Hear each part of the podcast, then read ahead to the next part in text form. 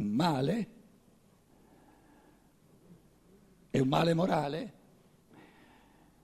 Supponiamo che gli angeli caduti, allora qui, quegli angeli buoni sono a questo punto adesso, sono qui.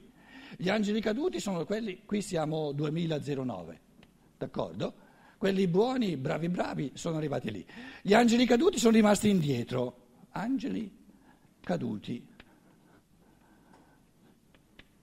Supponiamo che per quanto riguarda questi angeli caduti sia un male morale, nel senso che questa carenza di bene che avrebbero potuto realizzare, per loro, eh, la, dicevo, il male è la carenza di bene.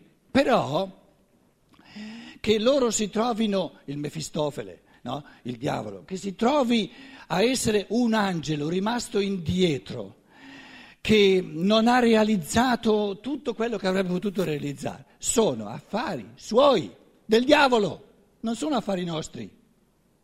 Per quanto ci riguarda, la fantasia piena di amore del, diciamo, della divinità creatrice dice, dice ma non è non è una, una, sorpresa per me che alcuni restano indietro, lo sapevo già, dandogli la libertà sapevo già che eh, qualcuno degli angeli va più veloce e gli altri vanno più, più, più, più piano, vanno più, più lenti.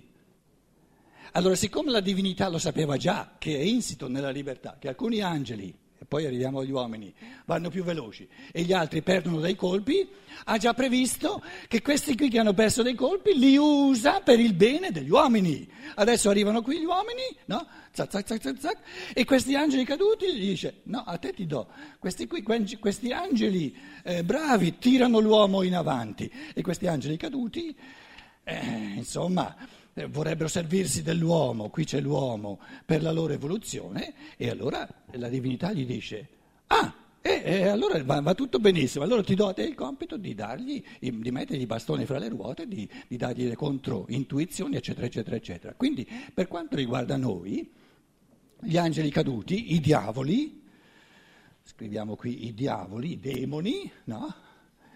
Sono angeli rimasti indietro che però per noi servono al bene della nostra libertà, servono a darci diciamo, le controforze necessarie le, le, le, che, servono poi alla loro evoluzione. No?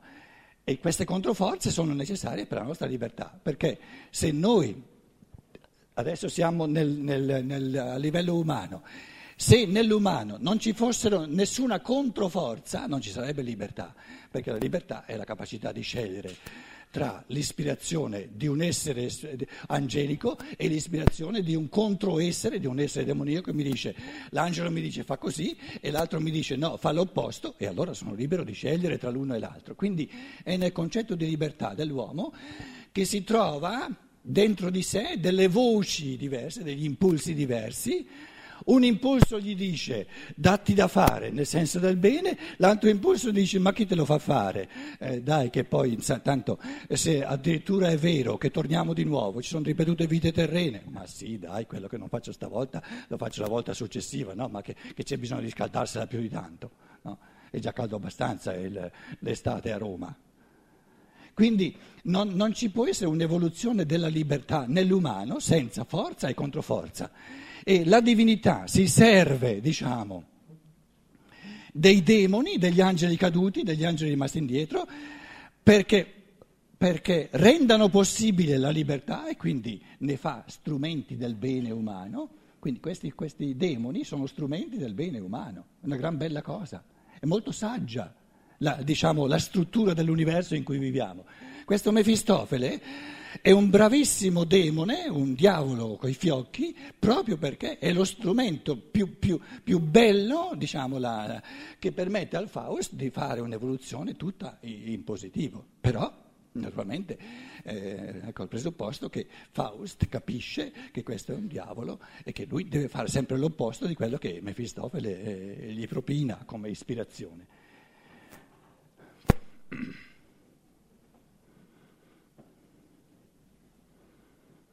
Se volete, eh, eh, ci sono persone che amano le definizioni no? come, come, piccola definizione, ma le descrizioni sono più proficue che non le definizioni che restano astratte.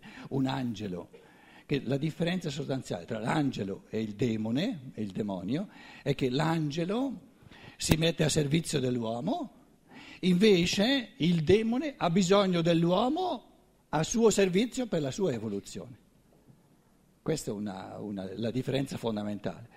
Però la cosa resta astratta perché uno chiede, ma eh, come faccio io a sapere se, che, se, che, che una, se una ispirazione è per il mio bene e l'altra ispirazione è per il bene del diavolo che vuole servirsi di me per la sua evoluzione? Però come indicazione diciamo, eh, teorica è molto importante capire che eh, i diavoli, i poveri diavoli, eh, il linguaggio usa queste belle cose, sono po- poveracci, no? I, i, I, diavoli sono dei poveracci perché essendo rimasti indietro non, hanno, non sono così bravi, così ricchi da poter mettersi a servizio dell'uomo. E dicono ma io visto che ho già, ho già alle spalle tanta evoluzione adesso aiuto te essere umano a camminare. No, sono poveri diavoli. Hanno perso talmente colpi che adesso devono servirsi poveretti non possono fare altro. Devono servirsi degli esseri umani per recuperare i colpi che hanno perduto loro.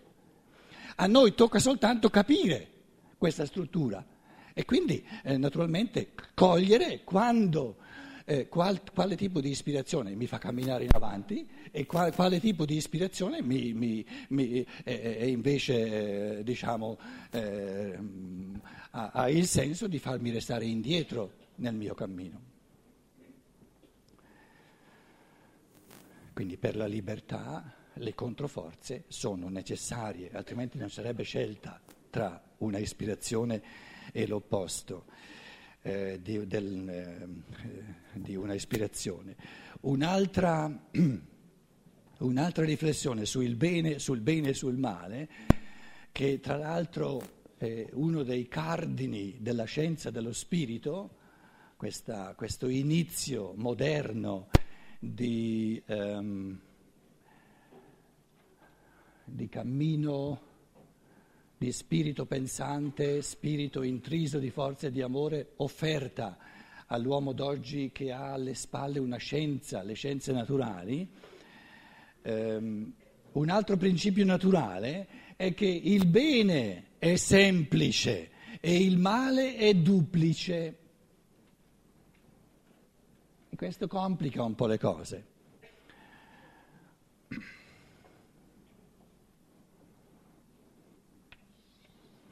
Per esempio, qui c'è il mondo della materia e qui c'è il mondo dello spirito. Anche queste cose che eh, ho, ho, espresso tante volte, ma vanno esercitate, sono esercizi di pensiero che vanno sempre ripetuti.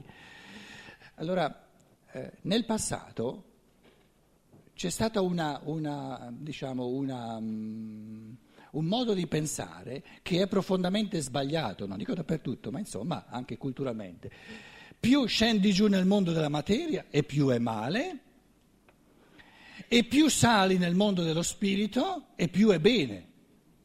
Lo spirito è bene, la materia è male. E questa affermazione è sbagliata, è un errore. Più l'essere umano si materializza e più male c'è. Più l'essere umano si spiritualizza e più male c'è, tale e quale. Perché?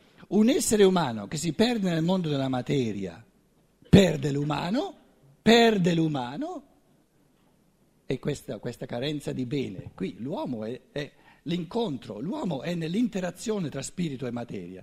Soltanto l'interazione, questo, questo rovellio, questo, questo, lottare tra spirito e materia, l'interazione di due mondi è l'umano. Se io ho soltanto lo spirito, l'umano sparisce, è un male in assoluto. Quindi se l'uomo si spiritualizzasse sempre più, diventasse sempre più evanescente, venendo a mancare, essendoci una carenza assoluta dell'interazione, ma piena di provocazioni col mondo della materia, si, si, si, si, evaporizza talmente che non resta più nulla dell'umano. Quindi una spiritualizzazione crescente è un male assoluto per l'uomo, che è strutturalmente no, l'incontro, eh, lo scontro anche, ma comunque l'interazione in assoluto tra il mondo dello, dello spirito e il mondo della materia. Quindi diciamo un concetto fondamentale già a partire da Platone, poi espresso sempre di più da Aristotele e ripreso dal cristianesimo, prendete le, le cosiddette tre croci sul, sul, sul, eh, sul Golgota, no? le, il significato di queste tre croci è che la struttura del bene e del male non è duale, non è una dualità. Bene e male non sono una dualità. Non c'è da un lato il bene e dall'altro il male. È sbagliato questo pensiero. Il bene è sempre la forza del mezzo. Quello è il bene, la forza che, diciamo, media tra estremi. E male è a destra e male è a sinistra. Quindi non è vero che il bene e il male sono una polarità, no. Il bene è nel mezzo e il male è da tutte e due le parti. Mi pare che c'è un, questo bellissimo testo di Steiner, Il fenomeno uomo, no? Qui bello bello, in sottopiano ci sono queste tre croci, le avrete viste, no? Però vanno, se uno le interpreta non in senso sentimentale, pio, eccetera, che non ci capisce nulla, ma eh, in questa diciamo, in questa pulizia di scienza dello spirito, eh, questo, questa trinità del bene e del male ti sta a dire, sta attento, che ogni unilateralità è male, è male l'unilateralità del materialismo, è male l'unilateralità dello spiritualismo, altrettanto male, perché l'umano si perde sia di qua sia di là. E il male di un lato Qual è il male di, di, dell'unilateralità a sinistra? Che ci manca quello di destra. Qual è il male dell'unilateralità di destra? Che manca quello di sinistra. Invece il bene è che ci sono tutti e due, non manca nulla. Quindi vedete che proprio in questa struttura, tra l'altro cristiana se volete, no? del logos, del bene e del male, questa struttura trinitaria ti sta a dire, se tu vai a destra è male perché perdi l'altro lato, se tu vai a sinistra è male perché perdi l'altro lato. Invece il bene è dove restano tutte e due in interazione l'uno con l'altro, quello è bene. E perché è bene? Perché non ti permette di poltrire. Perché se tu vai nello spirituale puoi poltrire perché non c'è più il pungolo del mondo della materia. Se tu ti inabissi, ti sprofondi nel mondo della materia, puoi poltrire perché non hai più il pungolo dello spirito che ti tira fuori dalla materia. Quindi, diciamo, il, il, il, il senso del male è proprio la carenza del bene. E il bene il massimo di realizzazione del, in positivo è la forza che media tra estremi perché non ne vuole perdere né l'uno né l'altro e questa forza del mediare tira fuori dall'essere umano il più forze possibili, più energie possibili e questo è il bene. Perché il bene è di, di tirar fuori il più forze possibili, più, più registri possibili dell'umano e realizzarli. Naturalmente io adesso sto un po' balbettando, sono cose grosse. Eh sono abituato, eh, perdonatemi ma è vero, a dirle in tedesco, mi rendo conto che in italiano non ci sono più dentro, però mi concederete che eh, anche il cristianesimo tradizionale è rimasto molto indietro rispetto a queste, queste riflessioni fondamentali, che non abbiamo neanche eh, le idee chiare proprio sui cardini del concetto di bene e del concetto di male che si è fatta una dualità, una polarità tra bene e male, quando invece questo è un pensiero del tutto sbagliato. Il bene, ma già a partire da Platone, da Aristotele, in medio stat virtus, nel mezzo c'è il bene dell'umano. Quindi nella mediazione, certo che è più difficile, ma per questo è bene, per questo è meglio.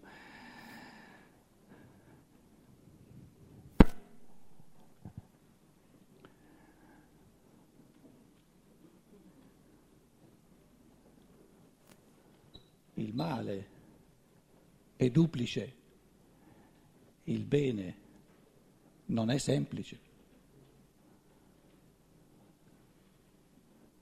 complesso. Quindi il male facilita le cose, solo spirito, solo materia. Il banchiere che eh, nella stanza di sinistra con i suoi conti, adesso poi con la, con la crisi economica finanziaria, no?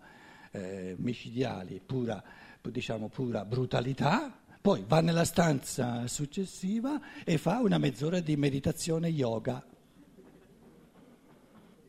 Qui abbiamo la croce di sinistra, o di destra se volete, no? la scienza dello spirito lo chiama arimane, e qui abbiamo la croce di destra, Luci, Lucifero. E questi due mondi non si incontrano mai, vivono paralleli, questo è il male. Invece sarebbe molto più bene, si sprigionerebbe molto più positività dell'umano se questi due mondi cominciassero a incontrarsi e se questa, questa diciamo, atarassia, ditemi una parola italiana, questa eh, è una parola italiana ma eh, dei tempi antichi, eh? No, atarassia era una virtù, santa pace questa, questa pace contemplante della, eh, della, mezz'ora nella stanza di yoga andasse a, a, andasse a scompigliare un pochino quelle carte con i conti. E se questo, questa, questa, diciamo, questa, brutalità, questa disumana dei conti, che, che, che, dei, dei, dei, soldi che, sfruttano l'umanità venisse sciolta un momentino da quell'amore all'umanità di cui si parla nella stanza successiva. Allora questi due mondi comincerebbero a scompigliarsi le carte a vicenda diventerebbe più difficile la vita in questa stanza e più difficile la vita in quest'altra stanza. Perché erano tutte e due così facili? Perché l'uno non aveva niente a che fare con l'altro.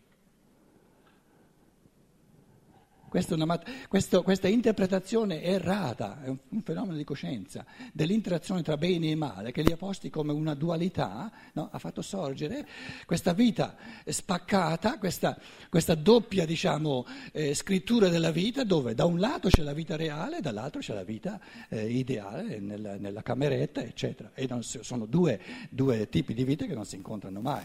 Invece il bene umano è nel, eh, diciamo, diciamo, l'idealità, renderla così forte che scompiglia un pochino la, il comodo del, della realtà e che la realtà, diciamo, diciamo, eh, diminuisce l'andare in brodo di giuggiole dell'idealità perché ci si, si vorrebbe realizzarne almeno un pochino di questa idealità.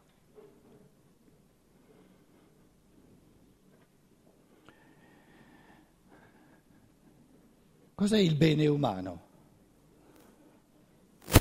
Il bene umano è la crescente individualizzazione, la crescente ricchezza dell'individuo. Il bene umano non è nel gruppo, il bene umano non è in un popolo, il bene umano non è in un fattore di, diciamo, di comunanza. Tutto ciò che è di gruppo, tutto ciò che è di popolo, tutto ciò che è di chiesa diventa bene nella misura in cui serve, si mette a servizio dell'individuo. Quindi il bene morale dell'umano non è un fenomeno di gruppo, perché se il contenuto positivo dell'umano si esaurisse a ciò che io ho in comune, anche soltanto con cento persone, sarei una pecorella, sarei una pecorella nel gregge.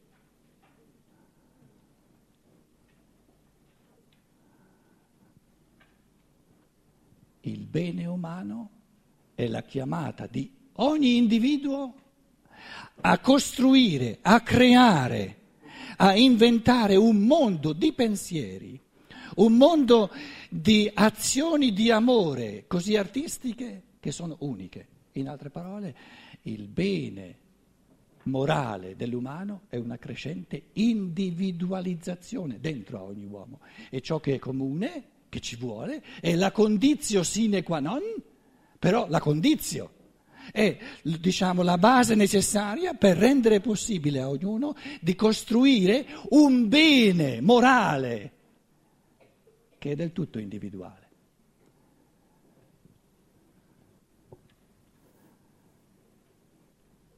Come può essere il sommo bene per me ciò che ho in comune con cento altre persone.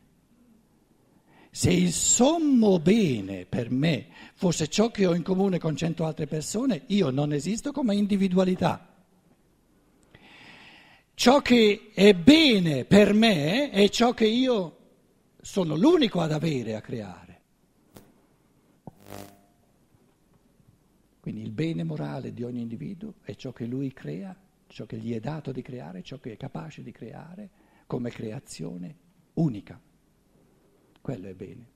Quello che ha in comune con gli altri è la base, la base necessaria, però la base del bene. Il bene morale è la ricchezza unica, irripetibile, che ogni individuo è capace di creare nell'evoluzione del suo pensiero, nell'evoluzione delle sue forze di amore, nelle sue azioni, nel modo di comportarsi, in quello che fa, nel modo in cui fa le cose. In altre parole, il bene morale dell'umano è l'individuo unico.